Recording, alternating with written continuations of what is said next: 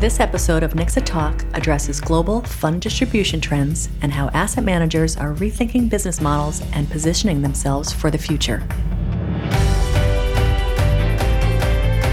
You're listening to NICSA Talk, a show aimed at providing building blocks for best practice implementation to executives in the global asset management industry. NICSA Talk features targeted content from NICSA's live webinar programming. More content for your on the go, easy listening can be found at nicsa.org. I'm Allison Lovett, your NICSA host, and on today's show, we're talking about new dynamics in distribution with Diana Mackay of market analysis and research firm Mackay Williams. This segment joins the conversation where we are focused on the extraordinary changes that have taken shape in the European landscape regulation in Europe is really changing the industry dynamics. And key to all of this is the shift in control of the value chain from the asset manager, the manufacturer, to the intermediary. This means that um, the, the conversations have changed. The intermediary now can decide who gets what piece of the fee pie whereas that control has always previously been in the hands of the manufacturer. And this, this huge shift, and MIFID II comes into force in January, but this, this shift has been really evolving for the last three or four years. And, and, and it's caused um, enormous um, concerns, I think, from the asset management community who are active here um, they see a sort of apocalypse, or is it a new opportunity? They see passives taking over, and in fact, we read in the press fairly regularly reports that in a certain number of years, um, passives will be larger than actively managed funds. We see a lot of stories um, and a lot of perception that, that it's become a winner takes all game. Um, that, that if you're a small player, you really have no chance. There is this race to the bottom um, on prices potentially. Um, whole issues of change in client engagement and, and the relation, the way the relationships are working now with clients, and competition from newcomers. Now, Robo is is potentially one of those, but I want to touch on another aspect of that because um, what I'd like to do now is uh, just flick through. If you look at all those threats, let's take each one and try and evaluate how real or imaginary it is. And starting first with passive, it's worth remembering that passive funds, and here I'm talking about ETFs and um, traditional index trackers, they still account for less than uh, uh, less than um, 15% of um, of AUM. So clearly active. I'm sorry, it's 19% of AUM. Clearly, active management is still the majority um, of the business um, in, in, in Europe. Um, but you can look at another um, side of this, which is some markets in Europe where regulations ha- are already in place, and here we're talking about the Netherlands in particular, where a, a, a very pure form of commission ban was imposed two years ago. In the Netherlands, the fund selectors um, have a, a, a 40%, put 40% of client portfolio assets now into passives. So there's been a huge shift in that market, um, purely driven by um, the the uh, regulatory change that, that, that occurred there.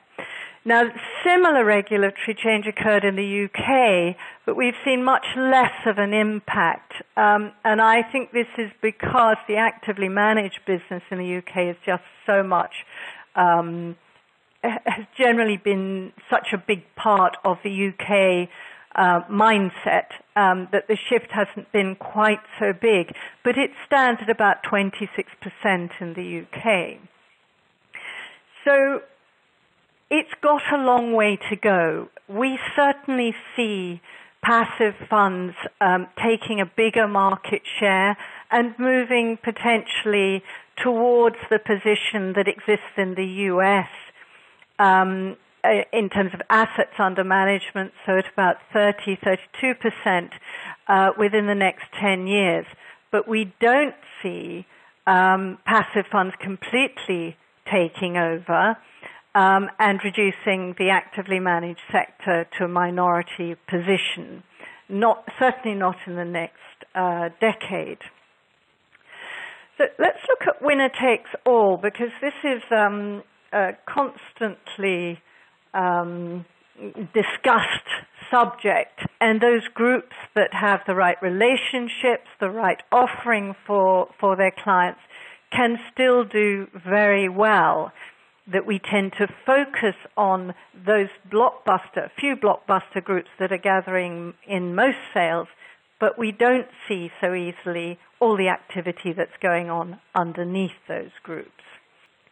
Race to the bottom on pricing clearly there is, um, the, the, I guess I, I want to say the discussion has changed. It's no longer about uh, how much, how much retrocession are you giving me, but tell me what you are doing to justify the fee you want. We see plenty of evidence from our interviews with fund selectors that they are very happy to have funds they may say funds, the fund has a high fee, but they're happy to have that fund if it's delivering the performance that they're expecting. So, in a way, it's all about um, the value proposition that you're offering. And I think it's, it's important for asset managers to see this as, as, as the value proposition and, and changing the nature of the discussion that you have with, with fund selectors rather than seeing it as a battle um, of pricing.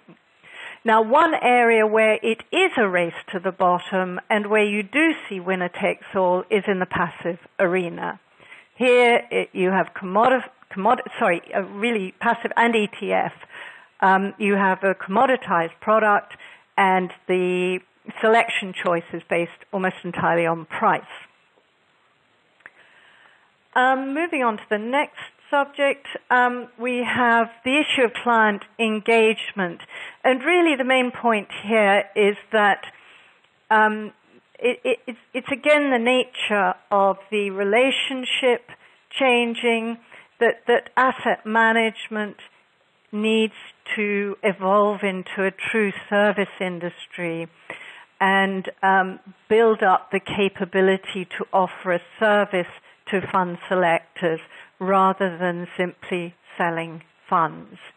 And this comes across to us from fund selectors. I've given you a quote here from one fund selectors, but it comes across uh, um, in all aspects of the relationship that asset managers now have with their distributors. Just a, a mention of competition from newcomers. Uh, we talked about robo advice, but I want to mention that where you have a situation of distributors um, having control of the value chain, control of how the fee is dispersed, it's a very easy next step for that distributor to decide to become an asset manager in their own right and operate a vertically integrated structure. Now, this has always been a, a key part of the European industry, um, most of the banks operating um, in this way. But what we started to see in the UK, particularly, is some of the independent financial advisor um, organizations, the larger ones, also stepping into this arena um, and becoming asset managers in their own right and they have the client base, um, they have the ability to do this. So new, some new competition. You've been listening to NICSA Talk expert panels discussing today's most compelling asset management issues. NICSA is a trade association in support of professionals within the global financial community. Come back often and feel free to add our podcast to your favorite RSS feed or follow us on Twitter at NICSA News. Access to the complete live programming, including CE credits, is available to NICSA members. For information on how your firm can become a NICSA member, please visit nicsa.org and view our membership page. For over 50 years, NICSA has been connecting global asset management participants to discuss and develop industry best practices. Join the conversation today.